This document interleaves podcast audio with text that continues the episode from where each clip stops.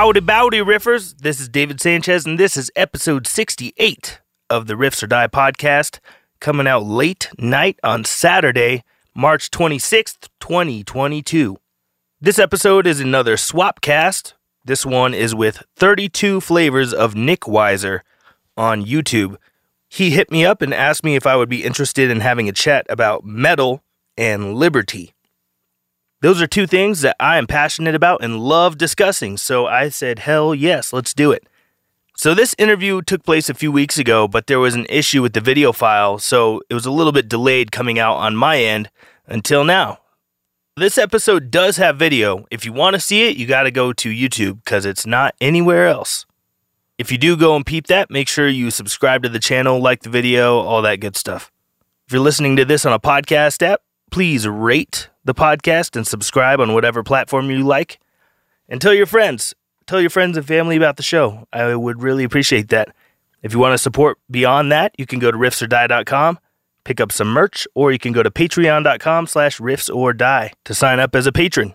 You'll have access to the monthly Zoom hangouts and get some discounts in the web store.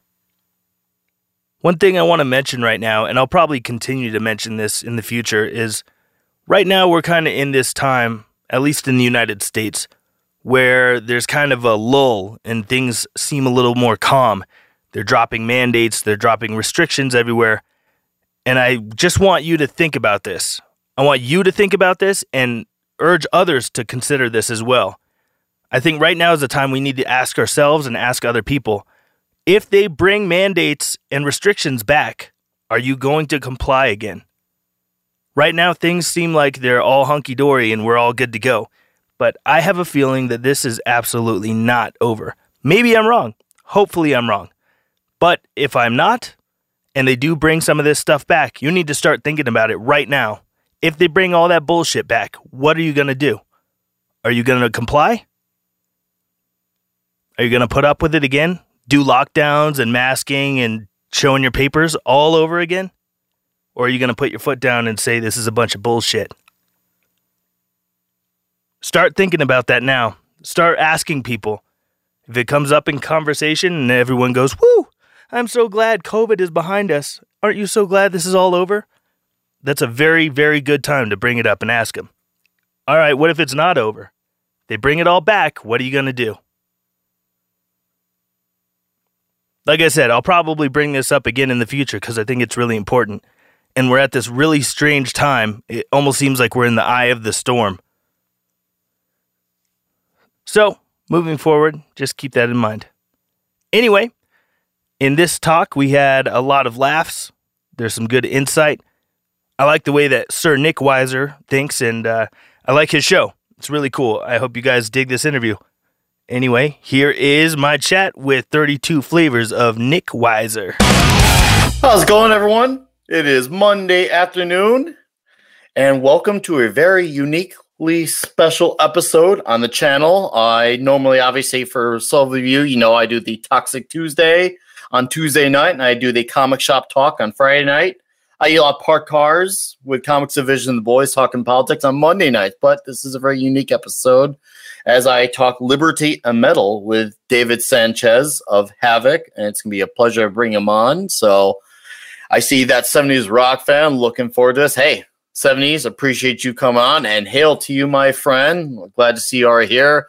Pope Metallicus the first. What's up, Pope? How you doing, man? Oh, D Bud Martin.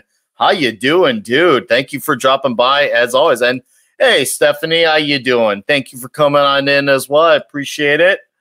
All right, guys. So for those of you who do not know, um, our guest here, uh, he has a podcast as well, is titled Riffs or Die, and he talks music and sometimes he talks um, little politics he's for some they may consider him a bit problematic. That's I know it's very very very harmful thing. So I don't know how we're gonna cope with this, but I think you'll survive this stream. It'll be all good and. It's, it's gonna be great, and he's also of the thrash metal realms too. You know, he plays in a band called Havok, for he sings and plays a guitar in as well, and he's been doing that since like say somewhere between 06, 08, 09. He'll be able to clear that clarify that for me. He first put out an album called Burn, Time Is Up, and then so on and so forth. The rest was history per se. And I'll bring him on here so he can tell you guys a little bit about him, Mr. David Sanchez. Welcome, sir. Yeah, thanks for having me, Nick. My pleasure, dude. How you doing lately? Oh, um, doing fine, as fine as can be during the uh, the era of Terra. no, you're you're right. It's dude, like every time you you think it can't get crazier, it's become like the mod. It's become like the hold my beer. You like you think it can't get crazier, or you you think there's a new bottom of the barrel. You just have to scrape for more, and it somehow it does. It really does. Yeah, the next month is always saying hold my beer. Sometimes I feel like it's it's getting closer to on the days, or even sometimes even on the hour, but anyways, well, we'll, we'll talk a little bit about, about Havok. You know, we'll talk some music and then we'll, we'll talk Liberty as well. And I feel like sometimes the two will intertwine with each other because I feel like they have more in common than many tend to realize. So we'll, we'll start off with your with your A and E True Hollywood story with with Havok. So obviously, you go back to the mid 2000s, as you would like, I guess, whatever you want to call that decade now, because now we're saying 2010 and so 2000s now. So when you started Havok, you're obviously you're the founding member now in your band. Why don't you tell the chat a little about, about your humble beginnings per se? Yeah, I started Havok in about 20, 2004 or so. 2004, okay, okay. Yeah. Um, I, I, started it just jamming with a guy who played drums and went to my high school. We both loved Metallica and knew how mm-hmm. to play a bunch of Metallica songs. So we got mm-hmm. together and fucked around and eventually started writing my own riffs and putting together my own songs and realized like, hey, this is fun. I want to do this more. of course. Things just kind of took off from there and um, eventually started touring a few years later. And I, have spent most of my life uh, the majority of my life, the years have been spent touring. Um, up until the last couple years, I've been touring very, very heavily since I was about 17 years old. And uh, the band was put. We put out our first three records on Candlelight Records. Now we're with Century Media Records. I think we've got one more record obligation with them, and mm-hmm. I uh, don't know what we're going to do after that. But the world mm-hmm. is our burrito, so we'll see. The world is our burrito. I love that statement. I, have not heard that one before. So, weird I, dude. Oh, is it? Did he really say that? In that song, oh, Albuquerque, yeah. oh God, there's a what's that movie he did? I always forget the title of it. Yeah, I went to a showing where he was there of it. Hell no, yeah, no BS. And and it's one of those things like it's one of those things you know, but somehow you always forget the name of. And that's one. of the, But he was there, and like that was like really weird. And I didn't know he was gonna be it. It was like a really private show. I'm like, whoa, that Al's right there. Like this is this is weird, but it, it happened. So no, he's a, he's a really cool stand up type of guy, and I it was nice to see because you know obviously the whole meeting you hear saying can be a, a bit of a conflicting mixed bag, and I can imagine especially in the last few years, it can be a bit of a, a rude awakening of sorts of what you learn as time goes on in life. So when you were getting Havok going, did you realize off the bat bat that you wanted to be full on thrash metal? Were there any like detours that you thought about? Were you pondering on anything? Like, what was that journey like to like? Okay, we want to do thrash metal because obviously you're coming in around time with like Warbringers coming around, Toxic Holocaust is coming around. So you got, I guess they were calling it retro thrash, rethrash, and obviously Bonded by Blood, another one. There, there's so many of them. Now, obviously, there's, there's the, the ones that stand and remain. So did you knew right off the bat what you wanted to be? Yeah, I just wanted to play fast and heavy. Mm-hmm, Metallica mm-hmm. was a huge inspiration back in the mm-hmm. day. Same with Megadeth, Slayer, Overkill, Exodus, Testament, Anthrax, the greats, uh, Kreator, Sodom, mm-hmm. stuff like that. Mm-hmm. Um, but I was also a, a, fan of like classic rock at, at that oh, time as well. Yes. Um, punk rock as well. And mm-hmm. since then, obviously, my musical horizons have broadened. Oh, of course, naturally speaking. Same with everybody in the band. So, like, our, our sound keeps getting more eclectic. But in the beginning, it wasn't like a, hey, we're going to be thrash metal. It was like, I want to play fast and heavy because this is the shit that I like. It just mm-hmm. happened to be thrash metal mm-hmm. because that's the stuff I fell in love with first. And mm-hmm. I, I, at the time that we started, the only other band that I could find like immediately in the very beginning that was kind of similar to us, Toxic Holocaust, Municipal Waste were already around, but mm-hmm. ones that were just starting out and about our age, uh, the only other band that I was able to find early, early on was Evile. Oh my god, that's that's a name I haven't heard for a while. They were like everywhere at one point in time. Wow. Yeah, Evile was like the only other one I could find. So I think we formed and started playing shows and stuff before Warbringer and Bonded by Blood and uh, Gama Bomb and uh, all of these other bands that, that people think of when they think of that genre. I, I think mm-hmm. we were one of the first ones to exist because we were playing. I, mean, I was the kid at high school that was showing other kids Testament and Exodus mm-hmm. and, and showing them bands that they've never heard of that I was into. And um, then, then it caught on a few years later. Everyone knew who those bands were. But when I was like in high school, I was the only kid that knew, and I was teaching oh. about it. I know. I'll do. I know that struggle. Like when I was in high school, like it was interesting because when I was like a freshman, sophomore, I would get into some of these bands. Uh, obviously, were more. I guess you could say gateway bands. If it, if you didn't know, go beyond that. And then it was weird. Come senior year, all of a sudden I saw these flood of freshmen. I'm like, where were you all my other three years of high school who who knew this stuff? I didn't understand it. All of before I know it, I saw freshmen sporting Priest. I saw sporting Maiden. I saw Anthrax, Maiden. I'm like, I, I did this low man journey for three years, and now here the incoming wave comes. I'm like, I could have only in my wildest dreams. Like that would have been the coolest thing at the time to like live your high school years doing that. So before I know, I'm like, I I got I gotta get to know these individuals, and it kind of like contradicts the whole senior narrative of the whole like you know going after freshmen, which I was never really into anyway. But it's just like I want to hang out with these guys because you know they were into what I was into. So I'm like, guys, what's going on here? Like we, we got a party. I don't know why, but we just got a party just because is you and I, guys like us, we could just see someone wearing at like a, a certain shirt at 7 Eleven before you know it. It's like you guys have already known each other for five minutes. You know that flip of a switch feel. So, sure. yeah, I, I it's just it's one of those things. It, it really it, it, we're all we're all, we're all like some weird like unrelated family of sorts because of it, and it's a great circle to be in. So. Yeah, that musically speaking, yes, but also I think just all of us were we're all related. We're all related to everything on this planet and everything in this universe. Mm-hmm, we really mm-hmm. go back to far enough. We're all related to each other, which is the funniest thing to me about white supremacy. Because oh yeah, right so into their roots and their heritage. Like, hey, dude, mm-hmm. if you go back far enough, you're black.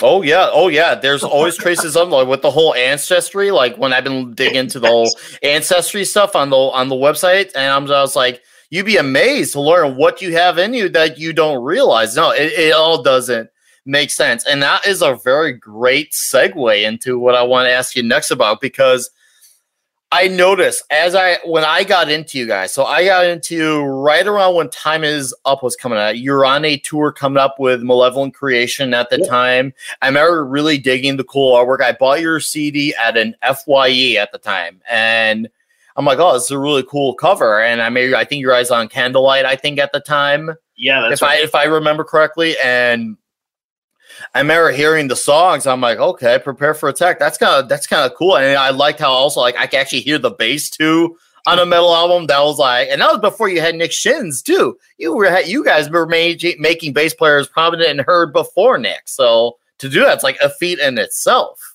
It's a powerful instrument, and I always loved uh, way before like Havok started. I loved that you could hear the bass in Testament and Anthrax and Overkill mm-hmm, and, and mm-hmm. Maiden.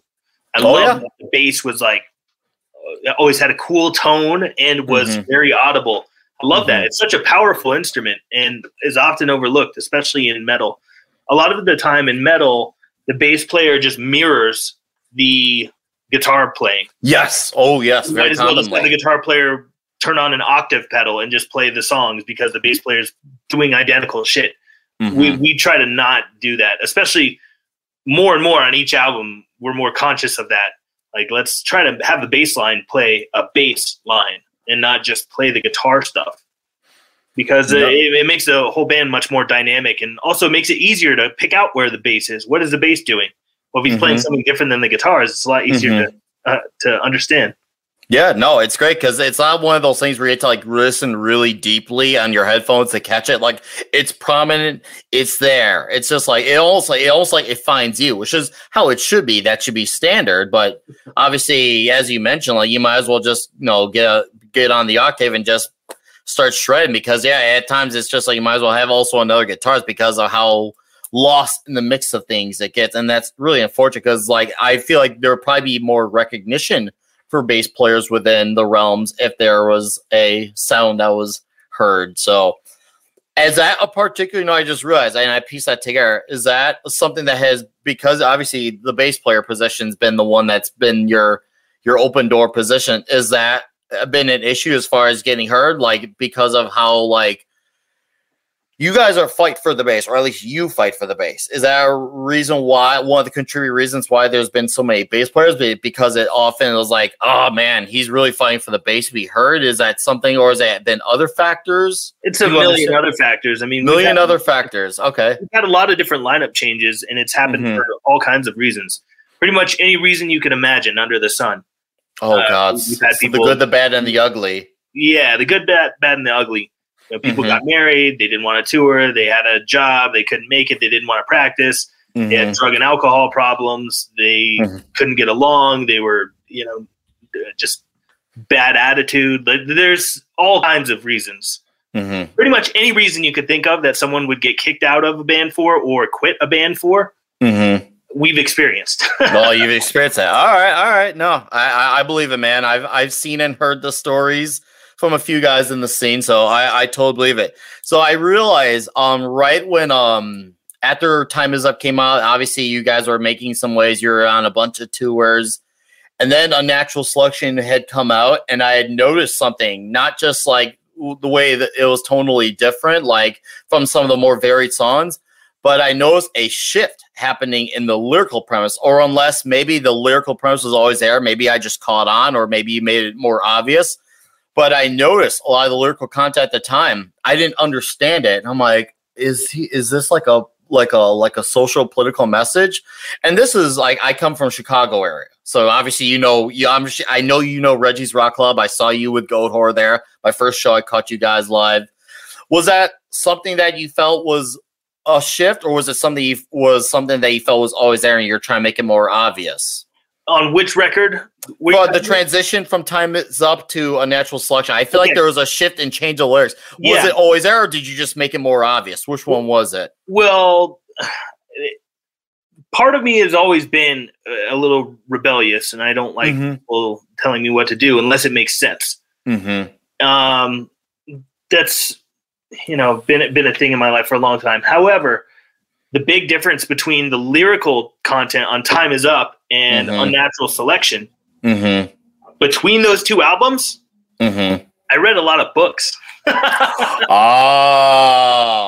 I, I, started reading a lot, and, and I mm-hmm. read uh, read a lot of books and watched a lot of documentaries. Um, mm-hmm. when I was about twenty years old, I realized, like, man, I'm way more stupid than I want to be. I started reading books and, and started listening to people speak and give lectures and and watch documentaries. Mm-hmm. And I started really kind of peeling back some of the layers of the onion of how the world works. Mm-hmm. And, and mm-hmm. I was already privy to some of this stuff, but I really dove in headlong um, right around that time, 2011, 2012. Mm-hmm. And uh, Unnatural Selection came out in 2013. Yes, it was 2013. remember, Time is Up came out in 11 and yes. a lot of it was recorded in 10 so mm-hmm. pretty much like after that stuff was tracked that's when i started really getting into this stuff mm-hmm. and learning this stuff i could just keep it to myself and write songs about other things but it, it, it dawned on me like why would i do that mm-hmm. i want to write about stuff i care about mm-hmm. i think about things i'm passionate about and mm-hmm. there's already a million metal songs about murder and the devil and war and stuff like that. I'd rather write about other things that I don't really see other bands talking about. Mm-hmm. And it mm-hmm. wasn't a conscious decision to write songs that are unlike what other bands are saying. It was just write things I care about and I actually have something to say. Mm-hmm. All right. No, I, I, I totally get that feel. So when you were transitioning to the lyrics, like, did you like start to see like immediate blowback from the crowd? People who are like who are catching on to what you were saying lyrically, because obviously this is around the point in time when obviously, I guess you could say, I don't know if you know who the Critical Drinker is. He's a very popular YouTuber who uh, who, who dissects movies like crazy, and he likes to call out the the the message, and he likes to say the message when he's talking about you know wokeness, intersectionality, all, all the infamous buzzwords. Were you noticing some some blowback at the time, or was it like did you, or did it come eventually later? Like, because obviously, growing up in the metal scene, I I felt like I I would have thought like individuality and freedom would have been a very prominent thing, and yeah, yeah. So that makes two of us. And as you go on later, as you start opening up, I guess about these topics, you end up realizing, whoa, I'm like, I'm a, I'm a needle in a haystack. I, I stand out in this position. You wouldn't think that. And I, it just, I kind of threw me off balance a little bit to a point where I was, I was like, I didn't know how to discuss it because of how opposite everything was. And I started noticing a, I guess, a subverted world a little bit. So I'm just like, how come everyone is, is like this, particularly in metal? Like, it really contradicted what I would hear about. And then obviously there's a, even though they're not really metal, but they got some, I guess you could say metal leanings, but there's an infamous a lyric you know all too well called fuck you, I won't do what you tell me. But now it's become fuck me, I'll do what you tell me. So it, it really messed with my mind. And when I would start talking about these things, people were like getting getting up in arms about it. And I was just like, whoa, it it took me off guard. Did you feel like you were having any of that blowback from people? at the time that those lyrics were written or released, I guess, in 2013 on like Unnatural Selection, where I started kind of going down this avenue, trying to, I guess, uh, express my own thoughts while at the same time maybe wake a couple of people up on the way. Mm-hmm. Mm-hmm. Um, I didn't really get a lot of blowback. The blowback has be- been recent. Oh, now so you're a late bloomer and now that people are more sensitive and now that some of these lyrics even ones that are like almost a decade old mm-hmm. now some of these lyrics that are almost a decade old are being starting to map on to reality today mm-hmm. very mm-hmm. obviously mm-hmm. not just kind of oh he's talking about this esoteric weird thing that no one cares about no now it's actually starting to map onto reality and you're starting to see what i was talking about now all of a sudden the things that i said and have been saying for years are offensive Mm-hmm, mm-hmm. So you're like you're like the Babylon Bee, and then the Babylon Bee was starting to become real life. Like, oh crap, we didn't intend for all this to happen. Yeah, it is kind of the same effect. Yeah, a lot of the unfortunately, a lot of the things that I wrote about mm-hmm. and are in Havok songs that I've been screaming my head off about for years mm-hmm. have come to fruition. Mm-hmm. Unfortunately, a lot of Havok lyrics have become very prophetic, and now they bother people. They didn't mm-hmm. used to. They mm-hmm. thought I was, uh, I don't Just know. Spouting off whatever. A lot of these people, I'm not sure they were even listening to what I was saying. But they're probably just listening to the riffs. I'm, I'm, a crazy person. Mm-hmm. I'm a mm-hmm. conspiracy theorist. I'm out of my mind. I'm un, unhinged from reality. And I have no idea what's going on. I'm just paranoid and a psychopath. But, oh but eight years ago, they were like, fuck yeah, give me liberty or give me death. And now when it comes to time to put up or shut up, you mm-hmm. know, give me fucking liberty mm-hmm. or kill me because those are the options. And that's what I've mm-hmm. been saying. And they shouted along with me. Now mm-hmm. they call that conspiracy theorist kind of talk. You're such terrorists. The f- yeah. What the hell is wrong with you, istophobism? All right, Ken, you need to get off the street. I'm just Ed. Oh man, no, it's. I'm it's gonna get your channel taken down. You're right. You're right. I'm gonna be the re- you're gonna be the reason why it all ends today. You're, you're as of as of now. You're my Alex Jones. This is what this is what's going on. You're my Alex Jones. about the globalists. Uh, my yeah. Oh my god. So okay. So you, I'm, I'm, I'm trying. I'm, I'm painting the picture here. So yeah, the blowback happened later on. What was your definitive or sorry not your definitive your first moment where i guess you could say you're starting to be red pill was it was it a book was it a particular personality yeah. what was it and what was what was that first layer what was that first layer when you're peeling the onion as you like to say falling in love with george carlin stand up really Ooh, a comedian okay okay yeah george carlin really like helped shape my worldview and really woke me up and made me mm-hmm. understand and realize a lot of mm-hmm. things that they don't teach you in school. They'll never teach you in school, mm-hmm. and things uh, that are true.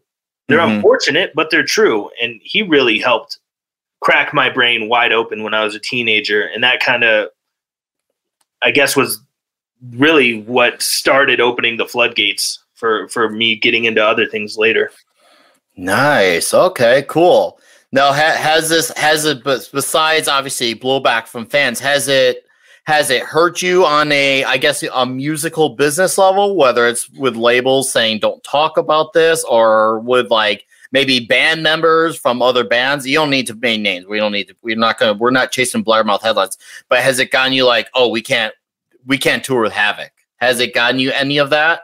There's not been anything specifically like we can't tour with Havok or a label saying, hey, you can't say that. But there's definitely been people, uh, musicians, come come out of the woodwork and tell me to shut up and calling me crazy and this, that, and the other. But I just fall back on the same thing, and it's true. I, mm-hmm. I feel mm-hmm. comfortable falling back on this.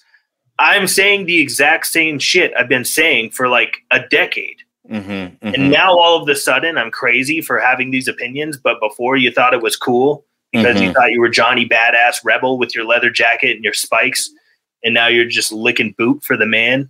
The actual boot licker. Now the it's because they call a lot of people who are the conspiracy theorists they say they're bootlickers, but they're the ones actually doing the bootlick. It's I've learned it's not a matter of watching what these loonies say, but it's watching what they do. There and there's a whole lot of that because they'll say one thing and do a whole nother thing a minute later, and they expect you to forget about it. And of course, yeah, the, and the internet has use that to their advantage because they make you forget those things are and it's and i don't know if it's something you have or i have or just the average you know human being. To some degree we have a short attention span on something and when stuff is always coming out left and right they expect you to forget that. And it's something like for me my big eye opener was god i have my brother who was uh, he showed me a video of tim pool talking with jack dorsey on joe rogan? Yeah. And I remember what because I knew Rogan was, and I, I, I, didn't know who Tim Pool was. Um, but I learned who Pool was. It wasn't a matter of how I felt about Tim, but it was a matter of what was being said in that specific video. And they were talking about how, like, the, I guess you could say the terms and conditions were being applied on Twitter and how uneven was. And I watched what was being exchanged. And Tim really put Dorsey to task. And I remember thinking, whoa, these people, what they're saying is bomb dropping information and all we got in return was tumbleweed in terms of headlines of what was being discussed. And that really was like that kind of put like me in a psych. I was like whoa what's going on? And between that i noticed that and then what was going on with a particular franchise called star wars and the last jedi happened. And i noticed like and this was something i didn't pick on until months after the movie had come out is some uh, my brother approaching by. He's like, "Hey, did you notice how like all the heroes were like a diversity group, and that all the villains were men and they were white, besides like I think one character, but they're all white men." I'm like, "Whoa." that, that it was weird for me. It, like it kind of like it was right in front of me, right in front of me, and I didn't know that. It's those little things that over time you start to notice a pattern. It's it's little by little they give you breadcrumbs and breadcrumbs and breadcrumbs, it's and then boom, they smack you with something. Like, whoa. And then I, I I couldn't believe it because at the time I'm thinking in my head, how do I process this movie? And then meanwhile, while I'm trying to like figure out what I I guess don't like about it, I got all these people like, dude, there's something wrong with you for not liking this movie. Like, how could how dare you say this? And then I noticed it happening more with uh, Captain Marvel from the Marvel universe because I've I've also grown up well big into music and metal, but also in the geek world. And I didn't like Captain Marvel in the comics. I didn't like her. I, am like, there's something wrong with this character, and I, I couldn't pinpoint my finger on it. But then I discovered, I don't know if you heard of him, Young Rippa, Eric July. And I know who Eric July is. Look into him. He's actually a guy, he's also in a metalcore band named BackWordz. And he said he would he would name the specific tour, but he said that his band was now a partic- played a, part, a particular summer traveling festival because of who he was, of who Eric July was. And I thought about, I'm like, whoa, is there? And I thought in my head, like, is it weird? And I'm like, that ideology might be playing a part in everything that's happening Whether it's whether you get in a specific circle or whether you want in on some big media company or on a traveling festival, it can't be all like put together. That just sounds crazy. Like it sounds like a movie. It sounds like we're describing like um the world is not enough. If you're seeing the world is not enough, that was like that the A- Bond movie. that was the Bond movie with the um Mark Zuckerberg type of villain. If you haven't watched it in a while, please rewatch it because when you watch it now, dude, it's it feels weird. The villain is such a Mark Zuckerberg type of character. I think, and oh my god! And this was '97. I don't know if you want to consider a red pill movie the way They Live is or Demolition Man I is. Live. That's one of my favorite movies. So good, It's so practically good. a documentary. If you the, the aliens to just Mhm. really rich, greedy psychopath people, hmm it's a documentary. Oh yeah, same with um Idiocracy, which was at one point a comedy. At one point, it was a comedy. Yep. And now a documentary. If, if I caught it correct, I think you got a Star Trek tattoo. Oh, Uh, this is not Star Trek. This oh, look, I is the, V from the the Havok. oh from the Havok album, the recent Havok album. For a second, I'm like, is he is he all on the Live Long and Prosper too? No, no, that's the Havok V. Okay, Yeah, I got this in uh, Chile back in 2013 or 2014. We were on tour there Mhm. during uh, this Unnatural Selection tour. yeah, yeah. And, uh, a dude was like, "Yo, I like your band. You guys can get free tattoos." Like, Oh, nice. like, what can I get that's really simple that that it won't take you know this guy a long time to do? Simple and effective, man. No, it looks beautiful. Actually, once again, I thought, I thought maybe that's just the geek in me, but I'm like, that's is that the Star Trek logo? Yeah, I've gotten that question many times. Mhm. It it also kind of looks like that UFO. Um, I've seen a UFO uh, oh, really? much like this. It, it was Mhm. some sort of a big uh, V shape, Mhm. and it Mhm. had lights. It had one in the front, and then two here and two here. Five lights total, and it flew over us. Um, and there was no sound, and I'd been laying out there for a long time, staring at the sky, and was very familiar with the speed and sound of Mhm. airplanes. Mhm. Became very familiar with the speed at which satellites travel. Mhm. This structure, this this whatever it was, was flying way faster than planes, way faster than satellites, and it was much lower than planes, and it was totally silent. And, uh, I don't know what it is, but I've looked it up before, and there Mhm. are a bunch of other people, and there's even drawings of it and paintings of it you can find Mhm. online. Other people have seen this exact same kind of structure. Mhm. Wow, dude, that's insane. Yeah, and I couldn't see the outline of the V itself. yeah, yeah. Uh, I, I could just see the lights, you know, one in the front and then two down the sides, kind of in a right, almost like a perfect right angle kind of a shape. And the only reason I know that it had some sort of mass is Mhm. because you could only see the lights. It was traveling very, very fast, but as it would go across the sky, you could see it like blocking out stars. So Mhm. it, Mhm. it had to have had some sort of a structure. It wasn't Mhm. just five lights, five orbs flying Mhm. formation. It was a part of a structure.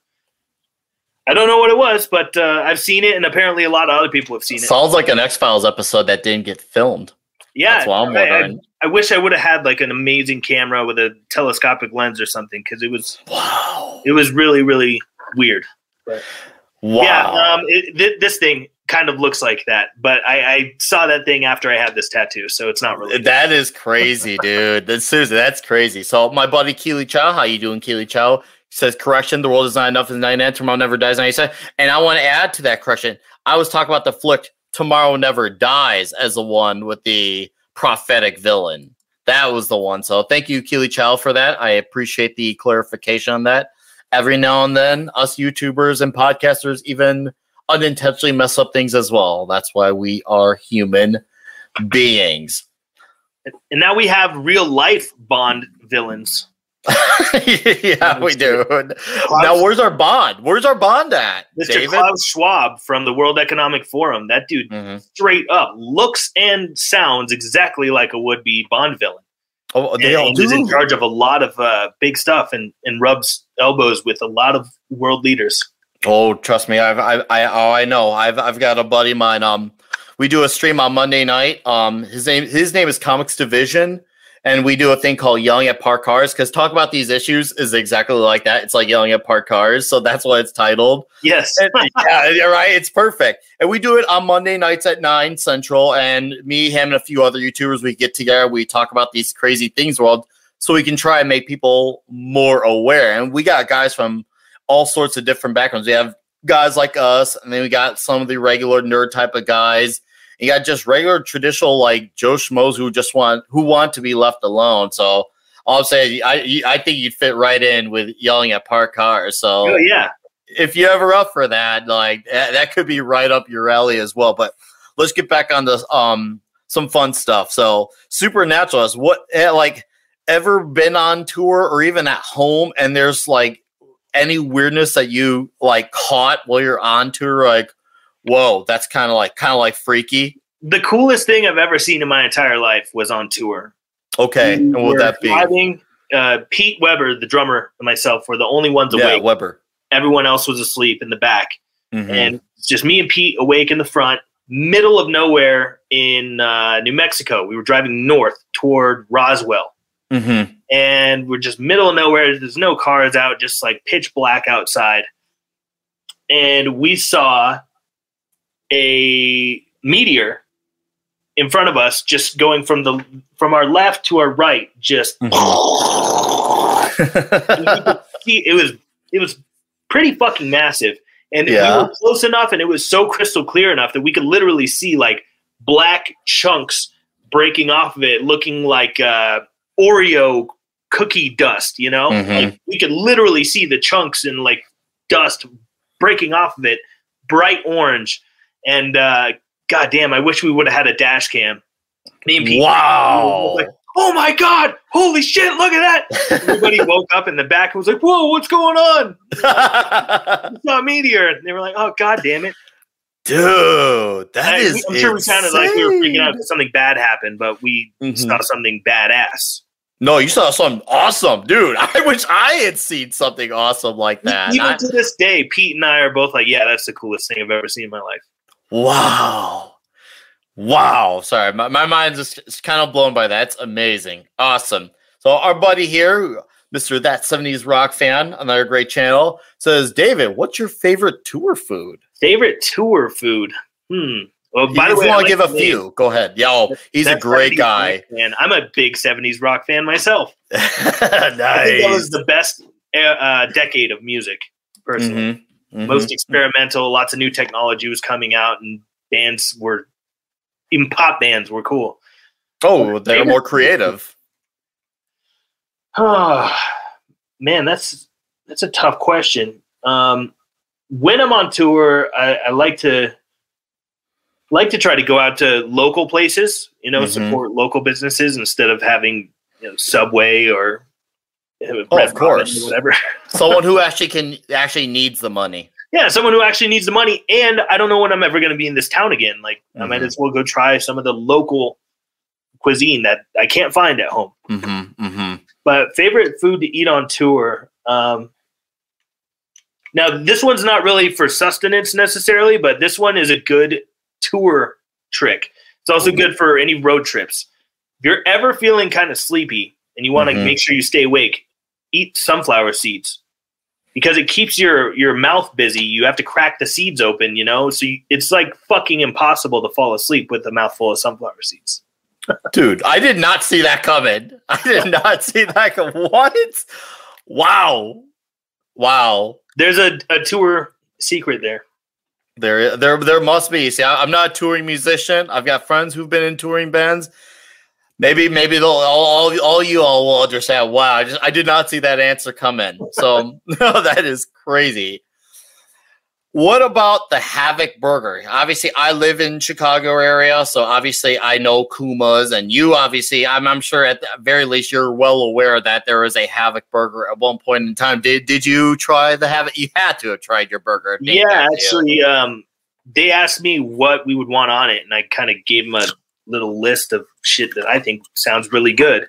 It's Mhm. not on their typical menu, and they they did it, and it was fucking awesome. And it's actually permanently on the Kuma's menu here in Denver. Oh, also you got a permit in your home state. Yeah, yeah, yeah. Nice. So yeah, it's a burger with um, bacon, pepper jack cheese, uh, sautéed onions, sautéed mushrooms, sautéed jalapenos, and then like a sriracha aioli.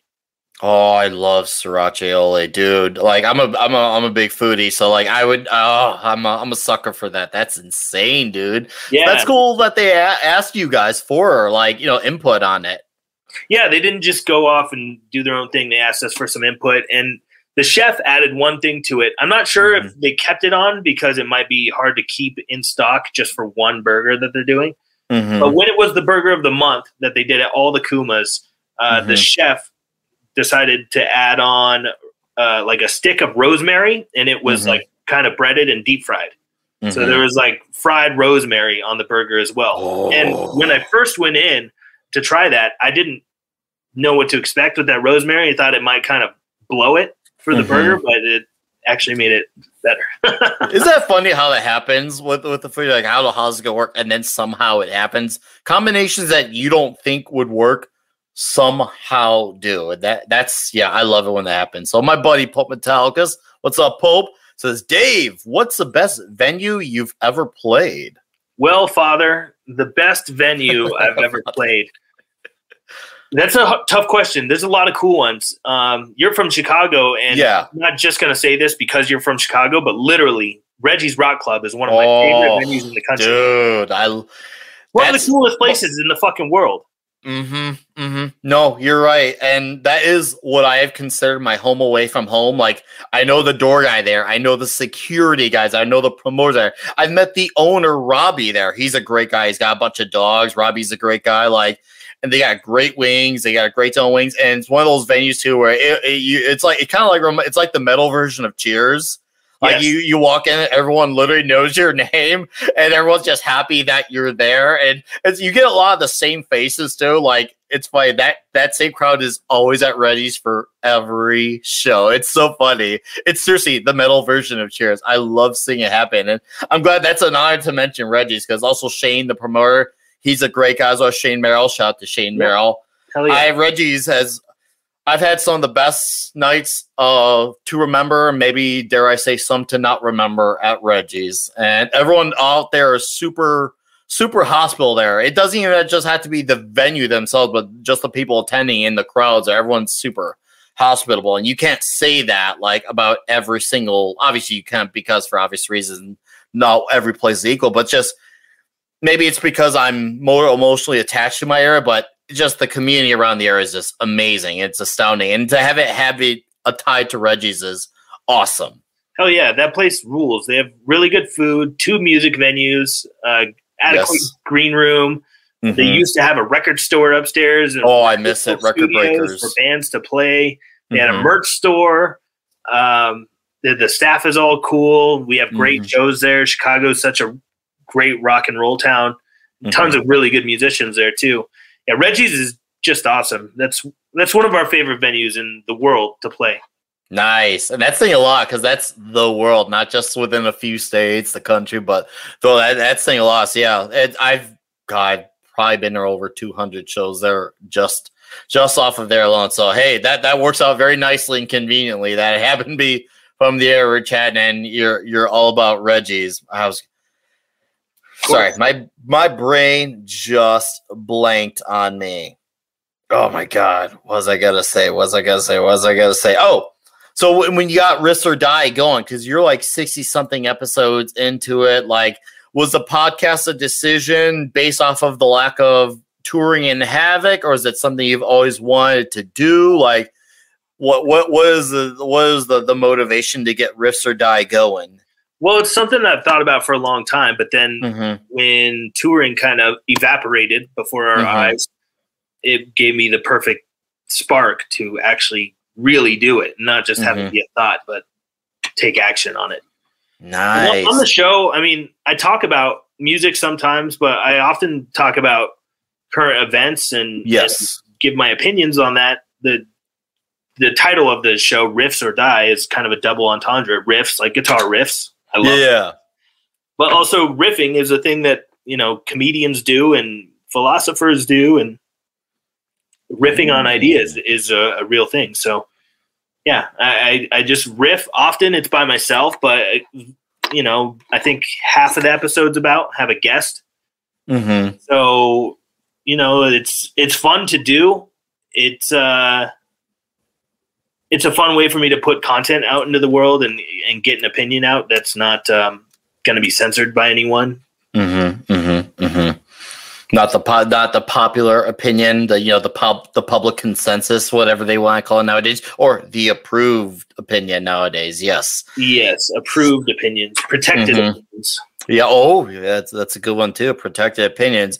How much has it affected the band around you? I know you got Reese, you got Pete, and then whoever's on base at the time. How much has has, has your stuff affected them? Because I you would think you'd be the individual, and it's not like those guys aren't going out there spouting off these things. You're the one who's doing that. I would, you would think just because it's you, people just go after you, but sometimes people want to go to others around them just because they want to be douchetarians per se. Has that affected the guys around you? Well, I've, I have actually heard from them that they get hit up by people that can't handle what I'm saying, so they go Mhm. and complain to them instead of saying something to me. Oh, they do the opposite. Oh, There's a lot of people that are like that. We'll just Ouch. leave it at that.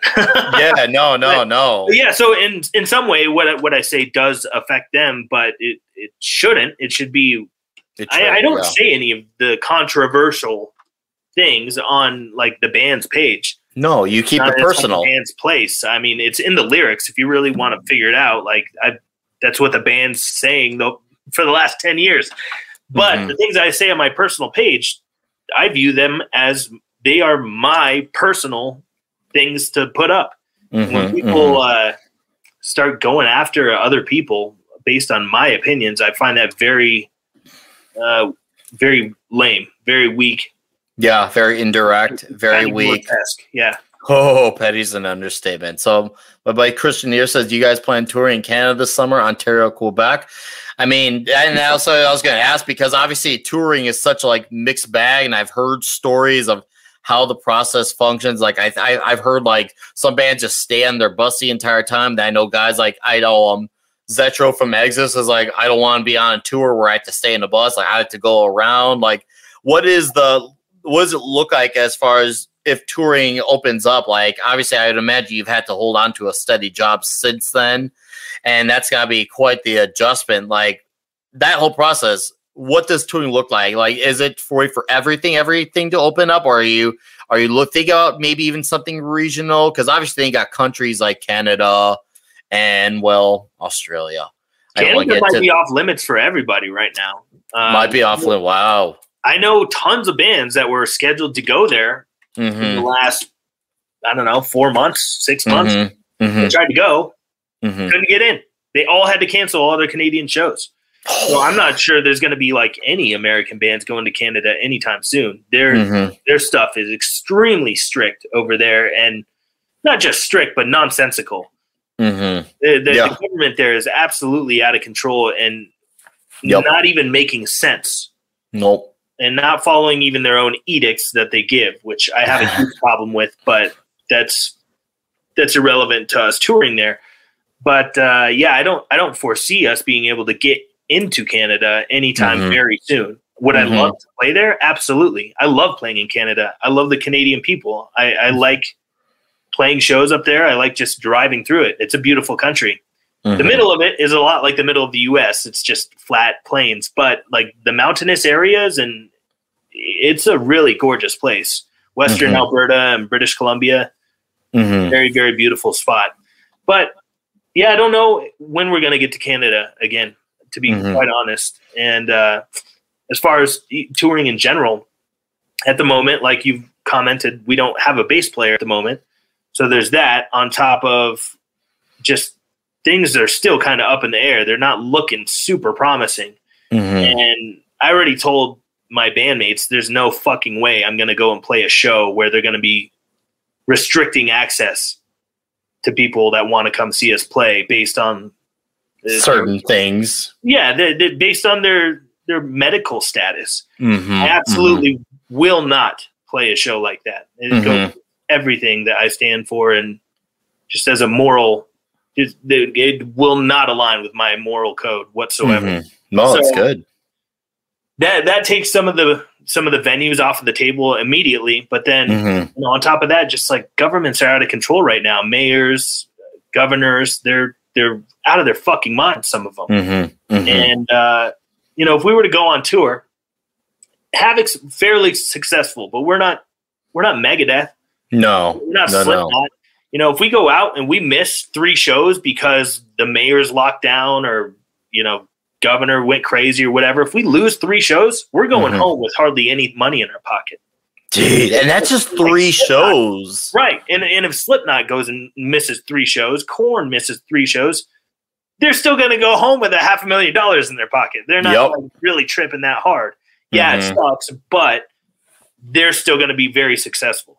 A Mhm. band like us, we miss a few shows like that. That's a really big, big deal. And and Mhm. And this is where everyone in the band is completely on the same page. Not worth it for us to go out and, and risk losing shows. And uh, so we're we're kind of just in a holding pattern right now, waiting for things to be a little bit more logical and Mhm. you know actually trusting science, not trusting. yes, actual science. True, true, true. No, I mean, and I can imagine for obviously for for a fine gentleman like you, and uh, whether it's you or Phil Labonte from All That Remains, there or or July, as I mentioned earlier, it's got to be really. It had to have put you off at first when you grew up on a of music, a generation or a few of music where it was organically rebellious, and now you've seen it become the inverse of that. As I mentioned, the whole "fuck me, I'll do what you tell me." Like, has that thrown you off guard? That like metal and punk of all the genres, because you've seen like everything conform, whether those major institutions or sports. It's it's all converted. I I, I would have thought like, especially like in metal, you have the metal god being a gay man. You can't get more organically diverse and I guess dare I say inclusive than that. And yet here we are bending over for every major institution. Was it did you ever feel like this is the one thing they could never touch? And did you feel like you saw it coming? Where where do you where do you where you are at on this one? Well, I definitely did not see it coming. And I think a lot of metal people that are on the side of freedom and Mhm. independence and people having bodily autonomy and thinking for themselves, people that are in the metal world thinking that way, I Mm-hmm. think we're all just in shock over how quickly fans and not just fans but bands even bands that sung about anti-authoritarianism Mm-hmm. have bent over and opened up their their beehole to be uh, abused by the man and the powers that be. All, all these bands that have sung about anti-corruption and anti-corporatism and anti-government and anti-authority, and Mhm. they are all fucking shilling for this multi-billion-dollar industry Mm-hmm. that, that's trying to force a product into your arm Mm-hmm. and uh, it's just fucking disgusting and embarrassing. I Mhm. never would have expected it, but nowadays, when you look at it, like if people were trying to identify, if our enemies were trying to identify which Americans they would really need to like work on massaging to to get them to actually fall in line, Mm-hmm. metalheads would be the some of the last people on their list. They'd be like, oh, they'll drink the Kool Aid anytime you present it. Mm-hmm. Just scare them a little bit, and they'll they'll you know scatter like cockroaches. Mm-hmm. It's fucking disturbing and it's really disgusting to me as someone that grew up in this scene and loved this kind of music, especially largely for the message. Mm-hmm. message was, like you said, fuck you. I won't do what you tell me. Mm-hmm. And you said it. How, how did you phrase the? It's the- now reverted to "fuck me, I'll do what you tell me." Now, And- now and they're taking the lube. and and I'll uh, say it's even different than that. It's not fuck me. I'll do what you tell me. It's fuck you. Do what they tell you. True. No, you're right. That are on this fucking authoritarianism train, and they Mhm. don't like to think that they are, but they really are. If you if you Mhm. want control over someone else's life, it's not Mhm. affecting you. You're an authoritarian. Sorry to break it to you. No, but- you're right. But I think it's fuck you, do what they tell you, because it's not just, yeah, fuck me, I'll do what they tell me. They Mhm. also want to push that. If I have to do it, then everybody has to do it. That's a huge difference. You know, if you want to fucking, and I'm all for it, for freedom. You want to Yes. do something, go ahead. As long as you're not infringing on the rights of others, knock yourself out. I don't care. But Mhm. the moment that you start switching it over to, I did it, so now you have to do it. Mhm. That's where I have a big problem. And that's Mhm. where a lot of people that are freedom minded have a big problem. Mhm. Your, Yeah. your rights end where mine begin. hmm Yeah, no, it, it doesn't make sense. Like, especially like when you see a lot of people call themselves like oppressed or suppressed or the marginalized of the minority, but yet they're being backed by all these major institutions. Like, how how does your mind not piece that together? Like, where where are you psychologically?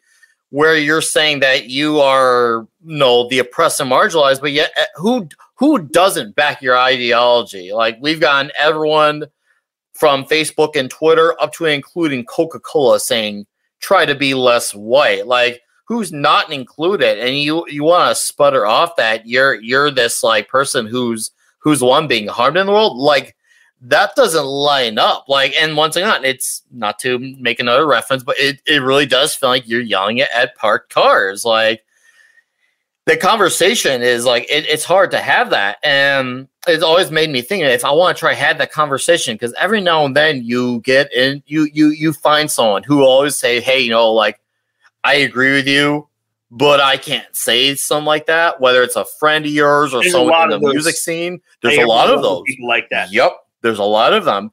And you, you know, and I and here's what I, I say to them. I'm like, hey man, that's awesome. That's great. I don't care if you and I are the same political ideology. I don't care if you are the same religion.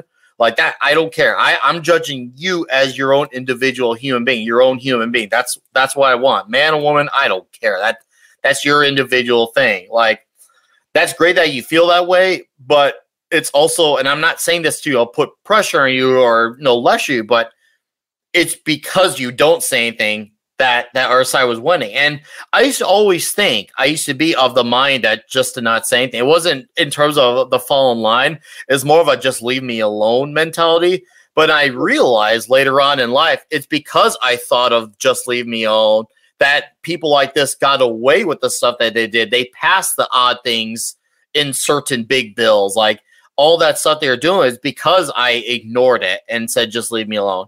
I realized how much that mindset backfired at me, and now I'm paying for it because they, you know, they took advantage of that, walked through the doors, snuck in through the theater, they got into the seats, and they started taking advantage of every aspect of life and culture that they could. They they didn't say, "Wow, this is off limits. We shouldn't touch that." No, they just said, "No, we can go for this, and we're gonna go for every aspect. If they're gonna ignore it, we're gonna we're just gonna go for it. Do you do you feel like you were of the same mindset as well?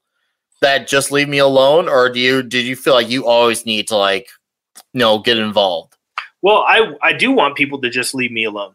Yeah, ultimately in a perfect world, yes. Yeah, that, that's I mean more or less what I'm singing about. It's what I'm writing songs about. It's what I'm saying on the internet. Is like mm-hmm, there's people that want to control over your life. mm-hmm. You should be in control of your life. Yes. I want people to be left alone. I don't Mhm. want totalitarians marching into to people's personal lives and making decisions for them. I think Mhm. that's wrong. I think that's uh, a, a form of not just control, but it, it's it borders on a form of violence. Mm-hmm. It's Mhm. uh, it's force. Mm-hmm. Force, as my buddy Jason Bassler from the Free Thought Project said. He said, uh, uh, "How did he phrase it?" He said, um, "Force is extreme. Yes.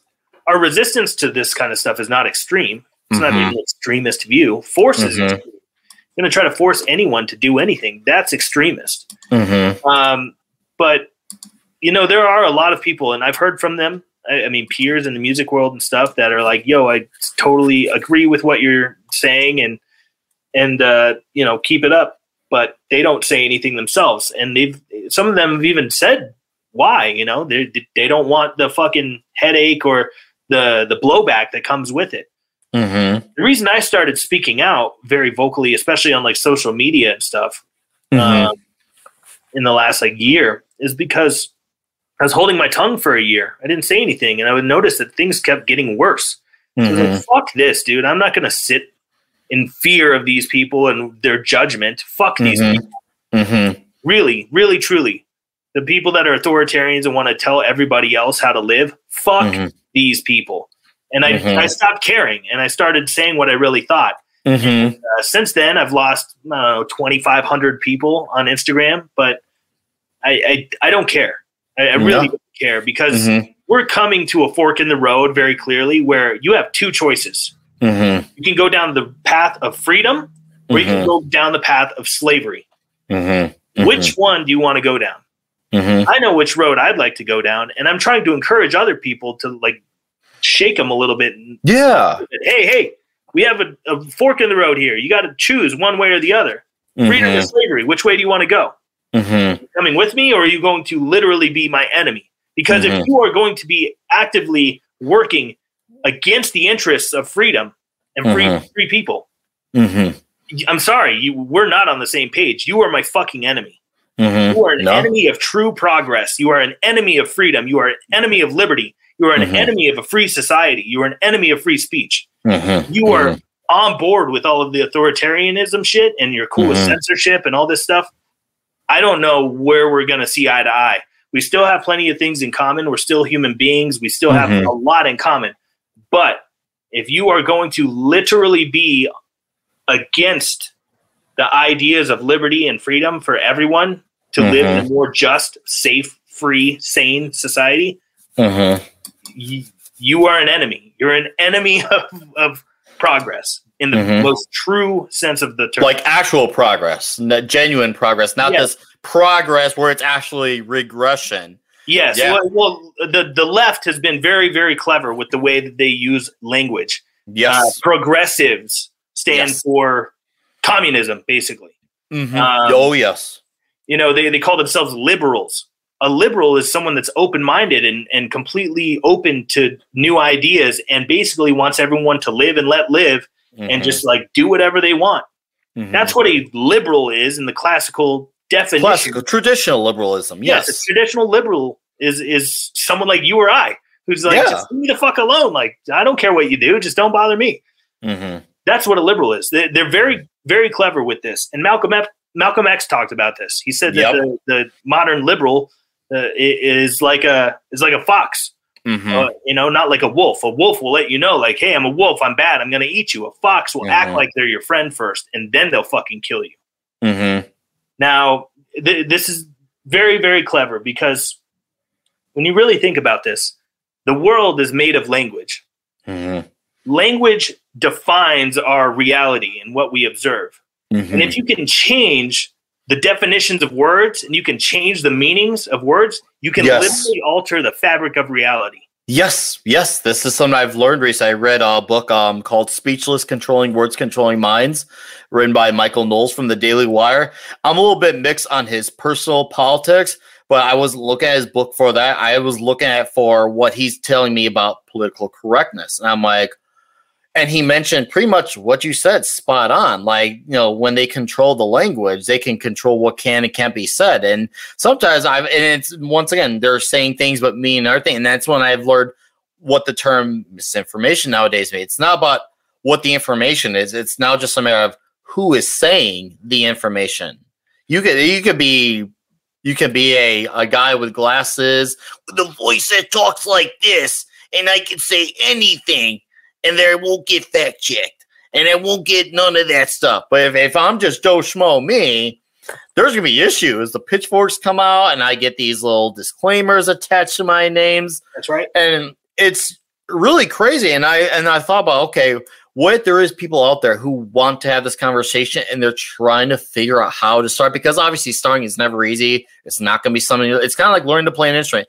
You're not gonna learn it overnight. It's a process you gotta go through what is your if you had someone who's saying david i agree with your stuff. I want to learn how to articulate my thoughts my argument my whatever per se. Where do i start? Whether it's through a book a podcast what what are a few things i could start with to start my journey into expanding my mindset? What are what are a few things that you david sanchez would recommend?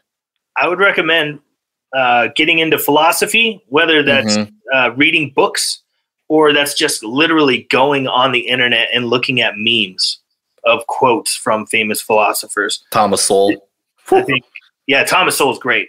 Mm-hmm. Um, but even the ancient philosophers like Marcus Aurelius, Epictetus, uh, Aristotle, Seneca, Mm-hmm. a lot of the Stoic philosophy is what I'm a big fan of. But I would start with that. I would start listening to comedians. Um, some of them uh, are, are big truth tellers. They're not just being funny. They're Mhm. also speaking a lot of truth. Uh, some of those people I would say are like George Carlin, Joe Rogan, Dave Chappelle, Mm-hmm. um, Patrice O'Neal, uh, R.I.P. Same with Greg Giraldo, rest in peace. Mm-hmm. Yeah, some of some of these comedians were were bigger truth tellers than any news p- talking head you're going to see on the TV. But I would also listen to podcasts like Riffs or Die or listen to Riffs or Die.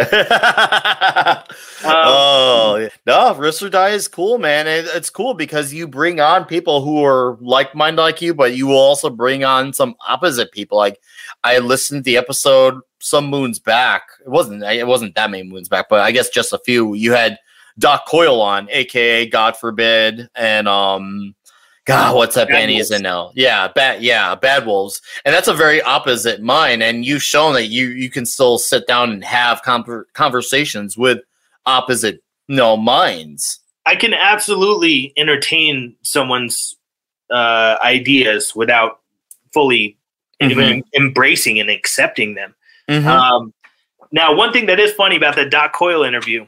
So yeah. after that was done, we both posted it up on our platforms. I, I always do an intro and an outro for the Mhm. interviews, and he does the same. Yes, you do. So on his post of that same interview, uh, he basically said that he was trying to bait me into like getting into a debate.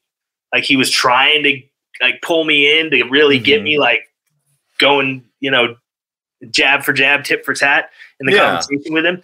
I didn't really want to go there. I mean, like it's the first time I'd ever really talked to the guy, so I yeah. I don't want to like get into a, a, pissing match here. Yeah. But after hearing that, I was like, damn, man, like, I, I, if you want to have a debate about free speech, because this is largely where we disagreed. And um, I told him after the fact, like, if you want to have a debate, I am absolutely into it anytime, Mhm. anywhere. Let's do it. Because, Mhm. you know, I was trying to just have a conversation, be cordial, and, and uh, it, it is enjoyable to hear other people's perspective because you, oh, you of course. you get uh, more perspective for yourself. Mm-hmm. But yeah, he, he did say that he was trying to bait me into a, an argument, and I hit him up later. I was like, "Yo, if that's what you want, let's do this." Mhm. Yeah, no need to dance around. it. Just say, it, man. Just say the words. Let Let's have that conversation. And I'm I'm glad you mentioned it because you should always question everything. You should question even yourself at times because it's easy to get into the um what's the word here? I don't want to say echo chamber, but down the tunnel. You get tunnel vision when you're deeply entrenched. So you get tunnel vision where sometimes you may you know misunderstand something for a split second. Got you got to question you're saying. To make sure you know your head is still there. You're still operating and functioning correctly because other you could get deep down into the well and before you know it you might you might think about more than just frogs being gay. So you you got you got to keep yourself balanced. It's very very important to keep yourself level headed and balanced and learn to have these tough conversations. And i always try to learn what other people are saying because i feel like if i'm confident in my own argument why would i be terrified of hearing what someone else has to say that is of the opposite mind? If you really have conviction and what one says, you should have no problem hearing what they're saying. Like you got to be open to hearing point. it. That's a great point that people need to to understand, wrap their head around a little bit better. Mm-hmm, People that want censorship, mm-hmm, the you're not proving. There's that old saying. I can't remember who said it, but it's something to the. It might have been J.R.R. Martin, dude that made yeah, There's something Yeah. to the effect of when you silence a man, when you cut out a man's tongue, you don't tell the world that you fear what he might uh, say. yeah. Well, no, I'm, fucking up this quote, but It's okay. hold on. Just Damn let it, click. I, I don't have. by by silencing someone, you're not proving them wrong. You're proving Yeah. them that you're afraid of what they're saying. yeah. Oh, And absolutely. exactly what you you were just talking about. You know, if someone's Mm-hmm. got convictions and they think that they're right, They should be Mhm. the most open to debate because then they can be like, oh hell yeah, I can show all these people like why I'm right and and make them think the way I do and Mm-hmm. you know, get all these conspiracy theorists and idiots to to see the light. Mm-hmm. But it is interesting with a lot of um, uh, protected opinions or Mhm. you know mainstream narratives that that have been pushed out recently. Mm-hmm. There's no questioning it. Oh yeah. Fauci will not, will not debate anyone. Nope. That's why you'll never see him all like in the same room as Robert Malone. As much as I would love to see that, and I would actually give him a little credit. To be fair, if he actually did do it, I would give him credit. Yeah, he won't do I, it he, he won't because- do it. because he, he'll get obliterated because he knows what he's pushing is bullshit. If Yes. he knew that what he was pushing was absolute 100% truth, irrefutable, he'd be like, Mhm. hell yeah, I'll debate you anytime. Let's do this on national television. We'll make sure everyone in the country sees it, and I will destroy you with the facts. Yeah. But unfortunately, he doesn't have that kind of information or uh, confidence in his Mhm. stance. So he Mhm. refuses to, to debate people, Mhm. unfortunately. Yeah, no, and and that's and that's the, the that's supposed to be the genuine beauty of what actual science is is to debate and contest ideas and exchange you know what what is and what isn't and that is what's supposed to actually make it cool fun and interesting like i love going to science museums i love learning about space Oh, i love ufos i I, I listen to some exozone stuff from time to time too. It- it's fun to listen to. It makes you wonder. Of course, I was a big X Files fan, and I love delving into like we can't be the only ones out there. Like it's there's got to be more to to life, and the fact that now all of a sudden we used to be so imaginative and forward thinking, and like, hey, wh- how how far can our country or our world can progress? Now it's just like now we're at a stop sign and we we do not pass. We we're at a red light that will not change lights, and that's unfortunate because we could learn some really cool things, and now our minds are our potential is not being unleashed. And in a way, it's going to be unleashed now. Is we have to do it ourselves now. We can't have it be presented to us now. We have to go out and do our homework as well, whether it's via space or science or even music or anything nowadays. Nowadays, we have to do all the creating ourselves, and it's almost like we have to create a almost like a parallel economy of sorts. And I know that's complicated That's correct. because yeah, it's it's as complicated as it is, but it almost feels like that's is what's necessary because all these outlets have been taken over by a very extreme ideology. And yeah, it's a lot of work and it's going to take a lot of years for a pendulum to swing back the other way. But I feel like it needs to get done sooner because the longer it takes, the more left it goes great. And if the pendulum swings back the other way, the last thing we want is a is the opposite version of the same thing. Like the ultra right version of SJW or intersectionality or any of that. We don't need. We need. We gotta find balance and maybe starting a parallel economy, whether it's via music or social media outlets. Hopefully, that'll try to keep it more centered or at least as close to center as possible. Obviously, nothing is absolute. Nothing is perfect, but we could damn sure try at the very. we could do a lot better than Oh, we're doing yes. now. And I think Yes. you're completely right, though, that uh, starting sooner than later is, is what we really need. Because I say this all the time: it's never going to get easier to stand up Nope. to tyranny. Nope. Right now, you can do little baby steps. It's a little thing. Mm-hmm. It's not going to get easier. It's going to get harder to put your foot down and stand up. So why not do it now while it's easy? You know. Yeah. And, and, Oh, yeah. and also, I I kind of sense that you were somewhat in a roundabout way saying this that no one's going to come and save us. We have Yeah. to save ourselves. Yep. I really Mhm. do believe that to be the case. It's up to us. No one's going to come and, and save us. Yeah, we don't We got really Superman need that's to gonna come around. we us. gotta stop being Lois Lane. We gotta be Superman, and we gotta damn sure do something about it. That's so right. stop waiting. We can suck on our thumbs all day, but that shit ain't gonna change, brother. That shit. Yeah, but being passive and doing nothing is not going to make these totalitarian and would-be dictators uh, that, that are kind of pseudo running shit and, Mhm. and want more power. Mhm. Sitting on your hands and doing nothing is not going to make them stop. You're never Mhm. going to comply your way out of tyranny. That's Nope. not how it works. That's Nope. never how it has worked, and it's never how it's going to work. Nope, nope. It will never, never be like that. No, I, I agree, man. So we're we're gonna do one more question, and we're gonna read some some super chats. Um, yeah, sounds good.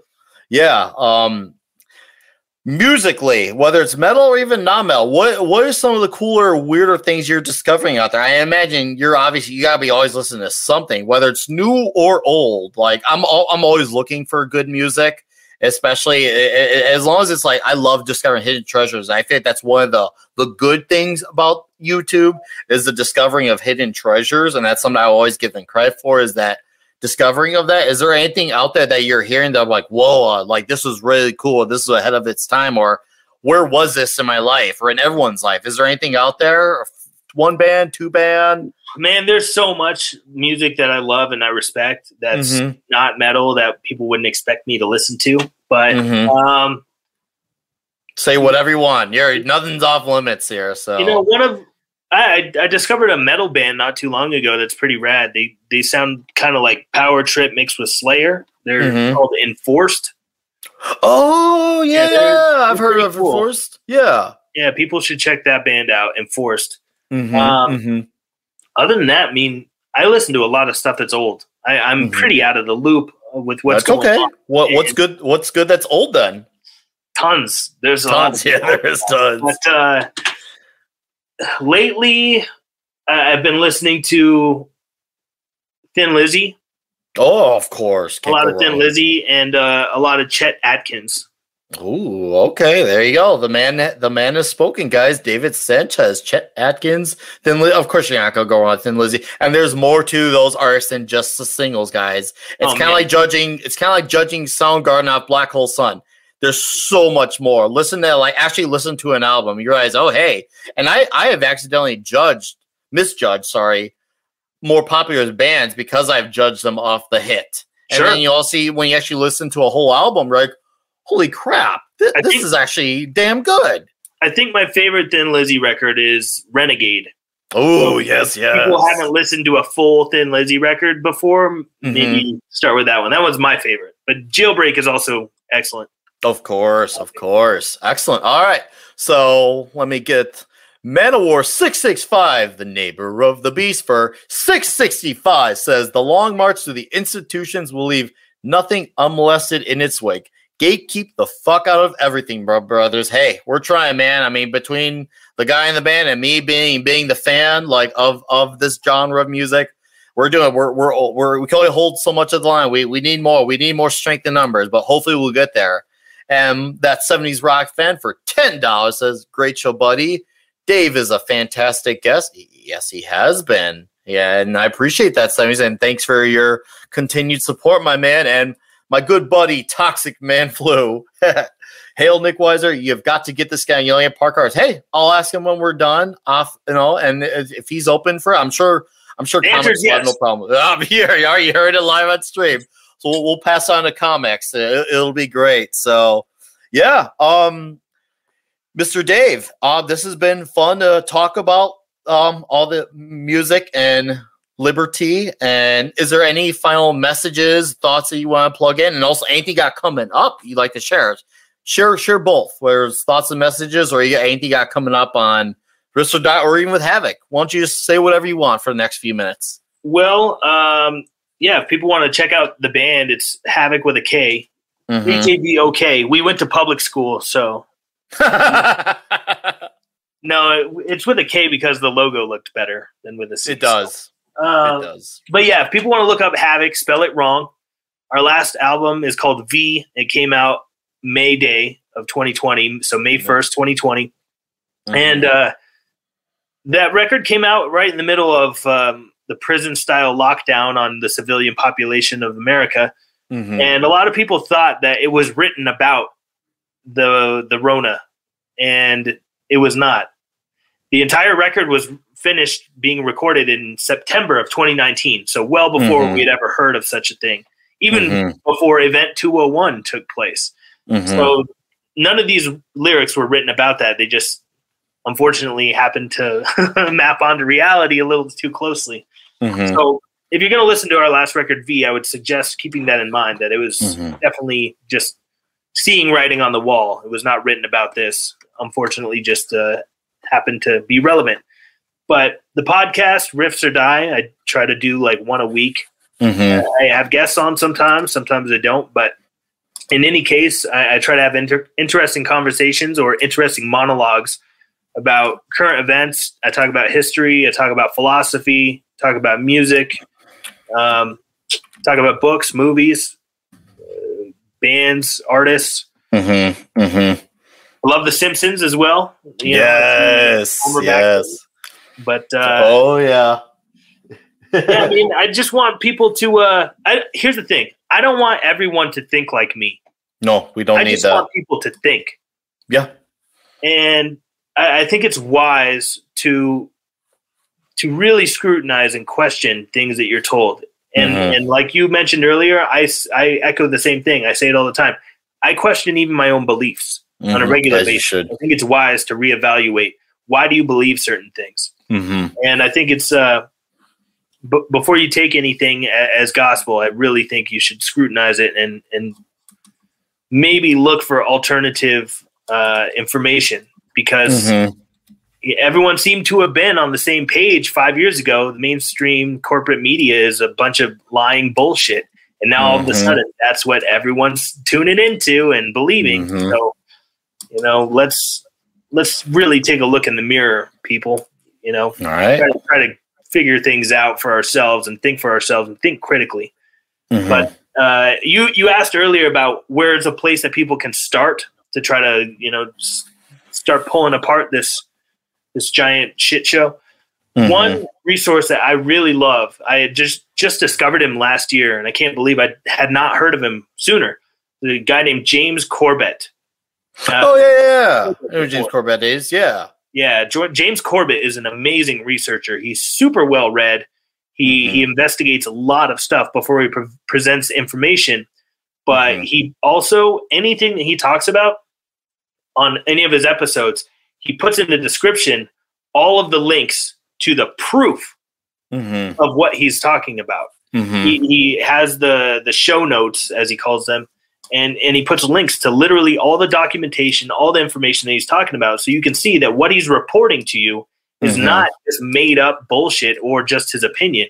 It's Mhm. it's real stuff, verifiable stuff that you can look up for yourself. Mm-hmm. So if someone wants to start uh, cracking their mind open to to what may really be going on and see an alternative perspective that's Mhm. very well researched and, and accurate, I would highly recommend people check out the Corbett report, James Ah. Corbett.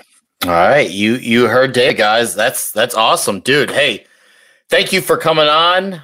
I appreciate it. I appreciate your time, and I have a feeling this is not gonna be the last time we do this. I think this may be the start of some stuff down the line. Hopefully, whether obviously I know you got you got Havok and you got Riffs or Die, but obviously we'll we'll, we'll talk about getting you on yelling at park cars. So I think we'll have, we'll have quite a future together. And if you ever if you're ever in Illinois. I'd love to have some juicy burgers, or if you want pizza, I'd be I'd be down to do that too. And my buddy Pope, come on, Pope, dude, you're too nice to me. Now let, let's see what did what did the Pope Metallicus do here? What did that man do?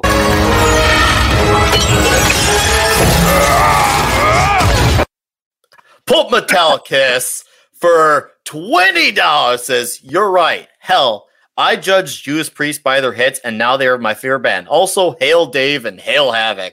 Oh, And thank I- you. Yeah, Well, man, man. I mean, the last thing I would want to say to everybody on this thing and watching in the future, wherever you may be, whenever you Mhm. may be, just think for yourself Mhm. and question everything, even your own beliefs, and just Mhm. try to leave the world a little bit nicer than the way you found it, and we're all going to be okay. Agreed. And guys, uh, for everyone in the chat, I put in the caption, but in case you don't want to go through caption, I'll make it a little accessible. This is his YouTube channel right here, Riffs or Die. This YouTube channel sub here. And he also has a Patreon as well. So you can check out Patreon. I know some of you guys use Patreon in the chat. So check that out. And if you go on his band's website, when you go on the website, it's got the, all the links to the socials and then some. So you can easily connect with Havok. They're very accessible. So getting a hold of them is not an issue. So you can support David, you can support his band, or you can support all of the above. Either way, it's gonna help the boy out. And once again, sir, I appreciate the time and I appreciate it. Um, just have a nice little discussion and going at it. And to the chat, you all have a good rest of your day, and I'll see you all tonight for yelling at park cars at Comics Division. And tomorrow night, Toxic Tuesday, we'll be talking the Bill Murray classic Stripes. Thanks for tuning in, everybody. I hope you all enjoyed that. Thanks a lot for sticking around until the very end. I really appreciate it. Make sure to rate the podcast. If you want to support further, go to riffsordie.com, pick up some merch, or go to patreon.com slash riffsordie and sign up as a patron. That's all I got for now, friends. We got another killer interview coming up early next week, so look forward to that. I'll talk to you all in a few days here. Till then, take it easy. And don't forget, consider what are you going to do if they bring that bullshit back?